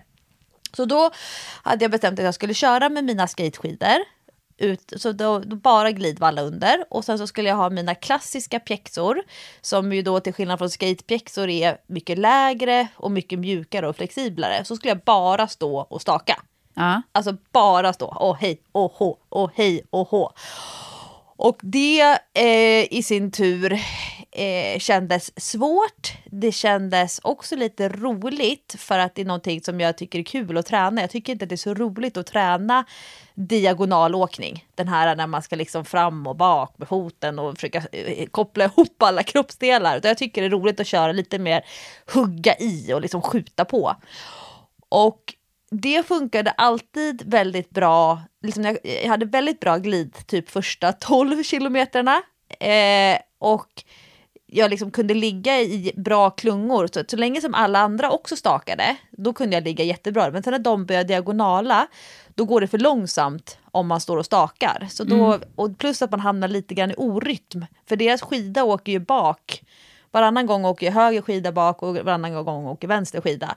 Så då så finns det också risk att man råkar åka på någon. Men så då, eh, då kändes det jättebra. Sen kom den första riktigt så här, långa nedförsbacken och då hade jag tänkt att här, allt som jag har jobbat upp i backarna, när alla andra saxar upp för en backe, då har jag ju fått stå och staka upp för. Eh, men jag tänkte men nu kan jag casha in där, nu kommer ändå långa nedförsbacken och så hade jag känt att jag hade väldigt bra glid. Ser ett gäng långt ner i backen och förstår så här, ah, jag kommer glida ikapp dem Ja. gapar man mycket mister man ofta hela stycket därför att jag ska byta spår då så att jag inte glider ikapp dem utan får ett eget spår. Men när jag byter spår halvvägs ner för backen, det är första spårbytet som jag gör, då ramlar jag. Nej. Så alla de här som jag har åkt förbi och Nej, stakat, nej. stakat, de åker om mig. När du ligger och sprattlar. när jag ligger och sprattlar. Nej. Och alltså, jag, jag fick värsta blåmärket på skinkan såg jag idag. Så där hade jag också kunnat haft en propp om jag inte hade vetat om att jag hade ramlat på den. Men, och då tänkte jag så här, "Äh, det där var dumt Lovisa, var inte så himla gapig i dig utan liksom nöj dig med att åka framåt, håll inte på med massa spårbyten. Men sen så kom det en eh, uppförsbacke typ två tredjedelar in i eh, banan. Och då är det så när man kör klassisk stil, då får du ju, då får du ju liksom staka upp för eller så får du saxa upp för eller diagonala. Det är liksom, du får inte skata upp för. Och i ett svagt mentalt ögonblick, då tittar jag framåt och så ser jag att det är ingen framför mig. Och så kastar jag en blick över axeln. Det kommer ingen bakom mig som ser mig. Nej, du tänkte- fuskar! Nej, Tänkte du nej, fuska? Jag, jag, jag, jag tänkte fuska. jag, tänk, jag, jag, skejtar upp på backen. Åh, och sen, en tiondel sekund senare, så bara Nej Lovisa. Nej, vad tänkte du göra nu? så då fann jag mig, jag bara nej, det är bara jag som kommer veta att jag fuskat. Men vad är det för typ av känsla när jag Nej. gått i mål och Nej. då ska kunna känna att nu har jag stakat tre mil, mitt livs längsta stakning. Och så har jag fuskat Nej. i en liten backe. Det vill du Så inte jag- känna. Jag ville inte känna det. Ingen hade ju brytt sig, ingen hade fått veta det. Men inom i, i mig så blev det en jättestor grej. så, så jag sa nej Lovisa! Och så, så, eh, eller vet du, så stakade jag och sen så saktade jag sista biten. Och sen så stakade jag igen och så bara bra jobbat Lovisa! Sa jag högt till mig själv att jag inte fuskade. Men vad intressant det där med att jag, hade, att jag kom på mig själv i live action att kunna fuska och lyckas hindra mig själv till att inte fuska. Men jag tror att det där är en jättemänsklig känsla. Att, att man känner, eh, och, och jag tror det här handlar liksom, det här har vi med oss från stenåldern, att man eh, eh, tänker att finns det en lättare väg så borde jag ta den. Och, och speciellt när man är så här trött eller du vet, hade jag sprungit ett maraton och jag hade sett så okej, okay, okay, jag kan springa en liten genväg och tjäna två kilometer och ingen kommer att se det, så hade ju tanken ändå slagit mig att kanske jag ändå ska göra det. Men jag hade ju inte gjort det, precis som du. Men jag tror att just att man får den där tanken, det är nog högst mänskligt. Ja, men frågan är ifall folk in general då nappar också på fusket. Jag tror många fuskar. Jag tror inte många bryr sig. Men det där handlar om... eh, För, för mig är ju fusk liksom... Jag får ju panik på fusk. Jag blir ju galen. Alltså. Du vet, folk som fuskar, det går inte. Så, men det är klart att jag själv har tänkt tanken, men just därför skulle jag inte göra det. För jag skulle tänka precis som du. Hur kul kommer jag tycka det är sen, även om det är bara jag som vet det? Hur bra kommer det egentligen att kännas den här prestationen när jag vet att jag faktiskt fuskade? Det känns inte bra. Nej. Och, och, Det gör bara inte det. och jag, är jag blev så glad sen att jag fann mig, eftersom det går så fort i de här tankebanorna, de här tankesystemen när de skickar tankarna och hjärnan bearbetar och kroppen reagerar och, börjar göra. Att jag fann mig och bara nej, jag, jag tänker inte fuska. Så det blev så här att det blev en sån tydlig lärdom och när jag hade det lite kämpigt, jag var ganska stel sista fyra kilometrarna ungefär. Och hade jag vetat, tror jag, men det här vet man ju inte, det vill säga om ifall att när jag kom upp på Auklandbron och sen så är det en svacka ner och sen en uppförsbacke och då stod Sixten och Sigge och hejade där. Och så, eh, jag var ganska trött och Sigge höll på och ropade massa grejer till mig. Han är så duktig på att rapportera tider och där. Och då förstod jag inte vad han menade roligt. förrän efteråt. Men då visade det sig, hade jag åkt lite, lite, lite snabbare de här sista fyra kilometrarna, ungefär en minut och 20 sekunder snabbare, då hade jag åkt på två timmar och 15 minuter, eller under 2.15, och då hade jag sidat in mig till tävlingsklass nästa år. Oj! Åh! Det är väl klart att jag hade... Nej, vad nära. Ja, det är väl klart att hade jag haft koll på det så hade jag ju stått lite mer i fartställning. Jag hade haft lite högre startfrekvens. Jag tog det väldigt lugnt. Men jag, hade liksom, jag trodde att jag, var, att jag hade liksom en lång, lugn förmiddag i spåret. Och så visade det sig att jag hade åkt jättesnabbt. Åh. Men du, var ändå inte det lite skönt? Så här, Eh, jag tänker att du kanske lärde dig något mer om dig själv där. Att eh, när du, tänk dig känslan om du verkligen hade kommit dit och varit superförberedd och bara känt att jag har verkligen tränat, jag har gjort allt jag kan, jag är i superform, jag ska prestera. Då är det ju närmare till hands att bli besviken på det man gör. Och nu när du hade så här, ja, ingen press, jag ska bara åka lite lugnt om det funkar, jag hade egentligen inte tänkt åka för jag har egentligen ont, bla bla bla. Och så gick det skitbra. Ja, det, det, det är nog första gången i mitt liv som jag har haft den eh, inställningen. Jag tror Men var inte att det härligt då? Jag har inte tänkt på det förrän du säger så nu. Tänk, att du, tänk vad du presterade när du inte hade pressen att prestera, när du inte kände jag har gjort allt jag kan göra och nu jävlar liksom. Nu var det bara så här, ah, ah, men jag går och åker och har lite nice. Och då slår du till med någon slags superprestation. Ja, och vet du, det är roligt. Det är roligt att du säger det, för det är en sak vad man själv känner, men sen också vad alla andra har för förväntningar runt omkring. För Hans var ju jätteorolig. Han frågade mig på telefon när jag och Ida satt i bussen, i den här jättetrevliga mingelbussen. Eh, då frågade han hur många procent av vanliga Lovisa är det som kommer köra det här loppet?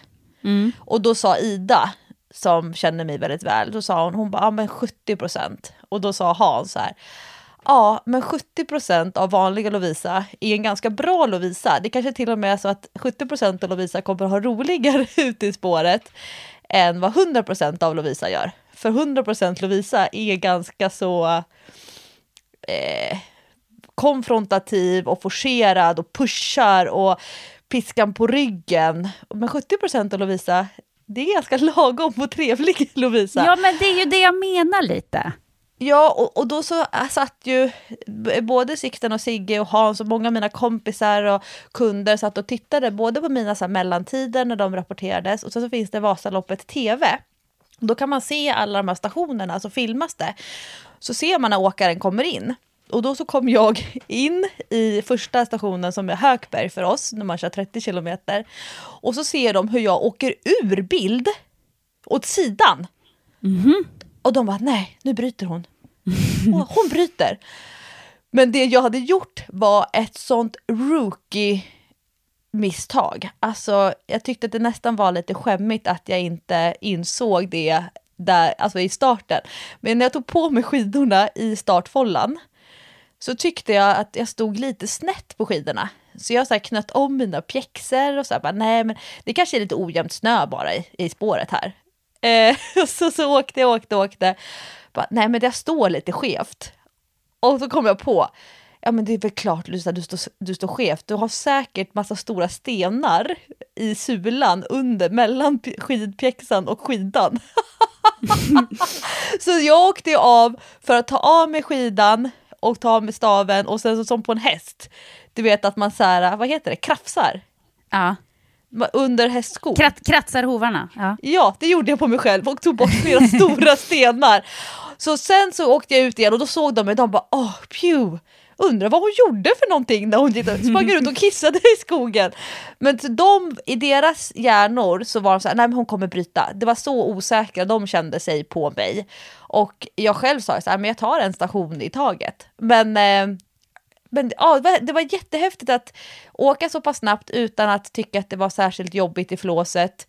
Ha en jättefin halvdag i spåret med jättetrevliga personer och direkt så här, det här vill jag göra nästa år igen, för det är ju min grej. Jag vill göra saker som jag vill göra igen. Bränna mm. ut mig är ju, det är inte så roligt när man känner att det här kommer jag aldrig mer göra igen. Sen på kvällen, ja okej okay då, jag kanske gör det här nästa år igen. Men det var jätteroligt, så det blev en punkt för, för min Vasaloppshelg. Ja, men och jag tänker också, nu ska inte det här bli någon psykoanalys av dig, men jag, jag, liksom tänker på andra saker som du har gjort bakåt i tiden. Så när du till exempel eh, började med paddel, då var känslan att i början tyckte du att det var kul och liksom, ah, det är bara roligt att spela, bla bla bla. Sen blev det superseriöst och så skulle du ta lektioner och då blev du jättearg om du förlorade och om ni förlorade mot några som du tyckte var sämre. Och sen så slutade du med paddel för då var ju inte det kul längre. För du tappade ju liksom glädjen i det när det blev för seriöst. Ja, det, alltså jag hamnar verkligen i, det blir för hög tröskel. Det blir för mycket eh, press för mig. Det blir, jag tappar, jag tappar den här uh, kärleken till en aktivitet som jag, jag kan ju bli så förälskad som du, du blir lite mer manisk, men jag kan bli så förälskad ja. i en aktivitet och så uppfylld och så blir det så destruktivt. Och den här veckan har jag varit, jag har varit lite orolig hela den här skidsäsongen för att jag har skapat en inflation, inte bara i, på samhällsekonomisk status, en inflation i min skidåkning för att jag åker, har åkt så långt varje pass. Mm. Det måste vara två mil för att det ska liksom räknas. Jag måste slå förra årets antal mil på säsong. Och då blir det så himla jobbigt att ta på mig pjäxorna. Det blir, så, ja. det blir sån, sånt projekt. Och då så bestämde jag mig för, okej, okay, nej men nu slutar jag räkna kilometer. Så nu skriver jag inte upp i min träningsdagbok hur många kilometer längd jag åker. Eh, och den här veckan nu, så på riktigt så drar jag runt min systers tvååriga son i en sån här Thule glider slädevagn. En sån här vagn som man kan göra till cykel, till löpning, med skidor eller cityhjul så kan man sätta sig. Så jag har hyrt en sån. Så då drar jag runt honom. Det är asajobbigt. Men det är också betydligt roligare än att ligga och köra långpass två, två och en halv upp till tre mil på fjället som jag gjorde förra året. Och då är det så här skönt att jag kan åka kortare pass. Jag tycker att det känns mycket mer meningsfullt. Jag delar det här med min syster och med min systerson. Jag tänker att jag investerar i vår relation framåt i tiden. Och det var som att bryta en lite destruktiv relation till längdskidåkningen som jag har utvecklat genom att träna för att bli så här bra som jag ändå har blivit. Så det var också så här skönt. Men nu är det som att du knyter ihop säcken åt mig, Jessica. Ja, eh, varsågod för självinsikten. För att när du säger så här, ja, jag, jag blir väldigt inne i en aktivitet, en hobby och så ska jag bli så bra, så bra, så bra. Och sen blir det inte kul för det blir för mycket press. Pressen sätter du ju bara själv. Det är ju ingen annan som sätter press på dig. Det är ju ingen annan som förväntar sig att du ska bli proffsspelare i paddel eller liksom köra 157 mil skidor per säsong. Eller, det är bara du själv. Och sen så bara är det inte kul längre för det är så mycket press. Men var kommer pressen ifrån? Den kommer bara från dig själv. Släpp det då. Ja, oh. gud vad, vad, vad, man, vad intressant det är med det mänskliga beteendet. Jo, men det är kul också, för eh, nu, vi har ju känt varandra så himla länge, så att man kan liksom ändå... Aha, vänta nu, det här känner jag igen med Lovisa. Nu kan man ju börja lägga ihop pusselbitar som blir till ett mönster som blir till eh, eh, dina beteenden och eh, dina personlighetsdrag. Det är ganska intressant faktiskt, på ett djupare plan. Och där, därför så ska jag då åka åtta kilometer längd nu med min systerson och vi har med oss kakor och vi har med oss Festis och vi har ett liggunderlag och så ska vi stanna i, vid ett vindskydd och sitta och mysa i solen halvvägs och sen så ska vi tillbaka och sen var det liksom dagsverket gjort. Gud vad mysigt, det låter som en toppendag. Och eh, innan vi avrundar eh, den här veckans träningspodd så har jag två lite roliga grejer som jag tänkte berätta.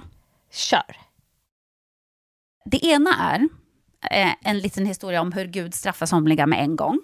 Det var när jag skulle gå till min naprapat och få ett träningsprogram. Jag fick ett mastigt träningsprogram av henne som jag försökte köra på gymmet och det tog över en timme. Så jag gick till henne nästa gång och sa bara du, eh, jag kommer inte att kunna göra det här programmet för det tar så jävla lång tid. Hon bara, men du ska inte göra alla övningar varje gång. Jag bara, nej, okej, det hade jag inte fattat. Hon bara, du får ju välja lite, så kör du lite olika varje dag. Ja, jag bara, okej, mm, fattar. Så bättre gör varje dag, men inte alla övningar. Ja, okej, då blev det lite lättare. Men i alla fall, när jag kom dit, sen, andan i halsen. Och det här, hon har då ett rum på Actic i Kista, ett gym då. Eh, och så skulle jag gå in där eh, och då måste man gå igenom spärren för att komma in till hennes rum som är på nedervåningen. Det är ett jättestort gym. Och ingen står där i receptionen och jag får panik, bara ringer på klockan. Eh, jag är sen. Ingen står där. Jag bara, fan också. Eh, men jag får hoppa över spärrarna. Det är sådana här spärrar då där. Och jag försöker hoppa över, men det var ju högt och jag hade massa grejer i händerna. Och så en kille bara, du, eh, är det inte bättre att du bara trycker på exit och så smiter du in åt fel håll? Jag bara, ja det var ju en bra idé, för då kan man trycka på exit utan att ha kort och då öppnar sig spärrarna och så kan man gå ut liksom. Ja, så jag trycker på eh, exit och försöker smita in då åt andra hållet, men det tyckte ju inte spärren att man skulle få göra. Det fanns ju såklart en funktion för det. Så den stänger sig på mig. Och det här är inte som en hissdörr som bara så här, åh, det kom något emellan, jag går upp igen. Nej, nej, nej, nej, nej, nej. Den trycker ihop mig som en jävla pannkaka, den här spärren. Alltså, jag skriker och han bara, oj då, jag bara, det där var en jättedum idé, sa jag till honom. Tipsa inte någon annan om det där, så jag blev typ arg på honom. Eh, och springer ner till min naprapat och ser direkt så här, oj då, apropå blodpropp, men här snackar vi lårkakor. Och nu några dagar senare så kan jag säga att eh, jag har så stora blåmärken så att det liknar de jag hade när jag blev påkörd i skidbacken förra året, eh, om någon minns. Det är liksom enorma blaffor och rejält ont i båda låren. Så det, det, det var ingen bra idé att planka. Det var en rolig historia. Pla försök aldrig planka i en spärr. Det, det kan eh, straffa sig. Men vet du vad? Det här är det roligaste Lovisa som har hänt den här veckan. Ah! Jag fick ett eh, DM på Instagram eh, från en eh, kvinna i Kanada som skrev till mig att, ja, dels att hon då eh, lyssnar på poddarna och promenerar till dem och eh, älskade Love is blind och hon och hennes vänner här i Vancouver, Kanada, där hon bor, det var en svensk tjej, kollar alla på Love is blind och det, de tycker det är så bra, bla bla bla. Men sen säger hon så här, jag lyssnade på en podd där i USA med Bradley Cooper och han är ett stort fan av Love is blind Sverige. Nej men alltså hur sjukt? Jessica, jag säger ju att du pikar! Nej men det, det, var så sjukt och jag bara, men gud det här är ju inte sant. Jag måste googla det här. Ja, då är det flera tidningar som har skrivit om det här också. Du vet Us Weekly till exempel och massa andra tidningar har skrivit om vad han pratar om i den här podden då, bland annat att han är ett stort eh, fan av Love is blind Sweden. Då säger han så här, He also noted uh, that he finished season one of Love is Blind Sweden, which he described as incredible, despite disliking the dubbing. De har ju dubbat oss då, så att vi pratar ju engelska i USA. Men det gillade inte Bradley Cooper, han tyckte vi skulle prata vårt originalspråk.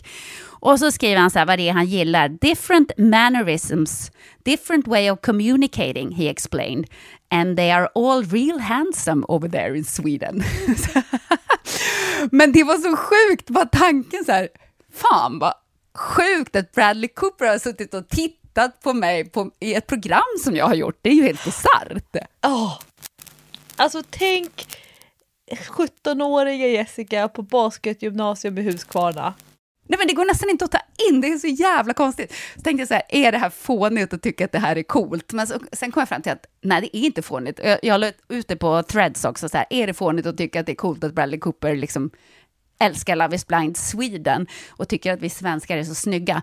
Eh, och då var David Sundin en av de första som skrev så här, eh, 0% fånigt, 100% wow. så tänkte jag så här, ja, det är fan wow alltså. det var kul. Gud ja, vad glad jag är för din skull. Ja, det, alltså det är ju bara någon, en liten grej som man kan njuta av här i livet. Fan vad kul, Bradley Cooper har ändå suttit och kollat mig på TV. Jessica, 94 år gammal, berättar för barnbarnsbarnen om Ja, men- när dåtidens stora stjärna gjorde, tittade och skrev om dig. Du Ja, jag, jag, jag har ju varit tvungen att screenshotta så jag kommer att spara det och visa mina barnbarns barn. Ja, ett liv. Saker som händer i ett liv. Underbart. Tänkte bara skulle avsluta med en liten eh, glad nyhet det sista jag gör här i Feel Träningspodden. good. Ja, nu har vi pratat skit länge Lovisa, men vi hade också mycket kul att säga idag tycker jag. Ja, i nästa veckas avsnitt av Träningspodden så bjussar jag på en 500 som jag för första gången i livet har kört vid en fjällsjö i halvmeter uppemot en meter i djup snö. Oh la la la! Oj oj oj! Va, och vad ska jag bjussa på då? Ja, men jag kan bjussa på min eh, sportlovsträning som har varit eh, eh, ganska mastig. Men jag tar inte den idag då, utan jag sparar den till nästa vecka. Vi eh, hörs igen nästa vecka. Puss och kram! Hej ho!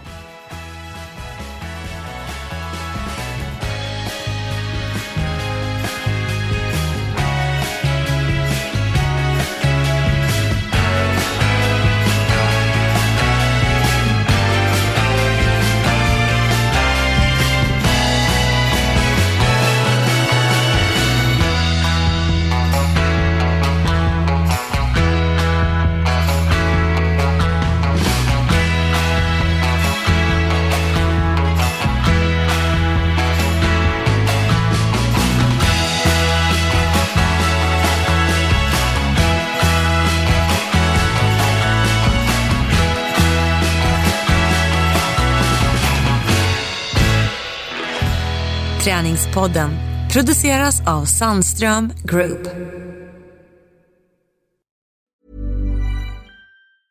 Mom deserves the best, and there's no better place to shop for Mother's Day than Whole Foods Market. They're your destination for unbeatable savings, from premium gifts to show-stopping flowers and irresistible desserts. Start by saving 33% with Prime on all body care and candles. Then get a 15-stem bunch of tulips for just $9.99 each with Prime. Round out Mom's menu with festive rosé, irresistible berry chantilly cake, and more special treats. Come celebrate Mother's Day at Whole Foods Market. Imagine the softest sheets you've ever felt. Now imagine them getting even softer over time. That's what you'll feel with Bowl and Branch's organic cotton sheets. In a recent customer survey, 96% replied that Bowl and Branch sheets get softer with every wash. Start getting your best night's sleep in these sheets that get softer and softer for years to come. Try their sheets with a 30-night guarantee. Plus, get 15% off your first order at bowlandbranch.com. Code BUTTERY. Exclusions apply. See site for details.